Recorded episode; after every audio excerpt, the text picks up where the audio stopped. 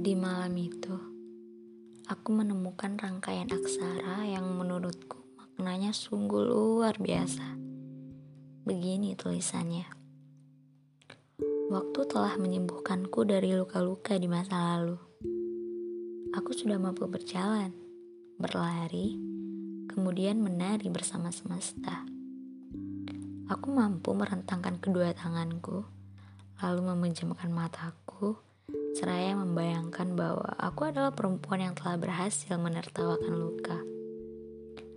Aku sudah mencabut kutukanku sendiri.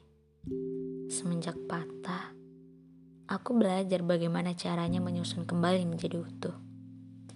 Aku telah memaafkan diriku sendiri, menyelesaikan perasaan yang semestinya selesai lalu memulai langkah yang sudah semestinya dimulai.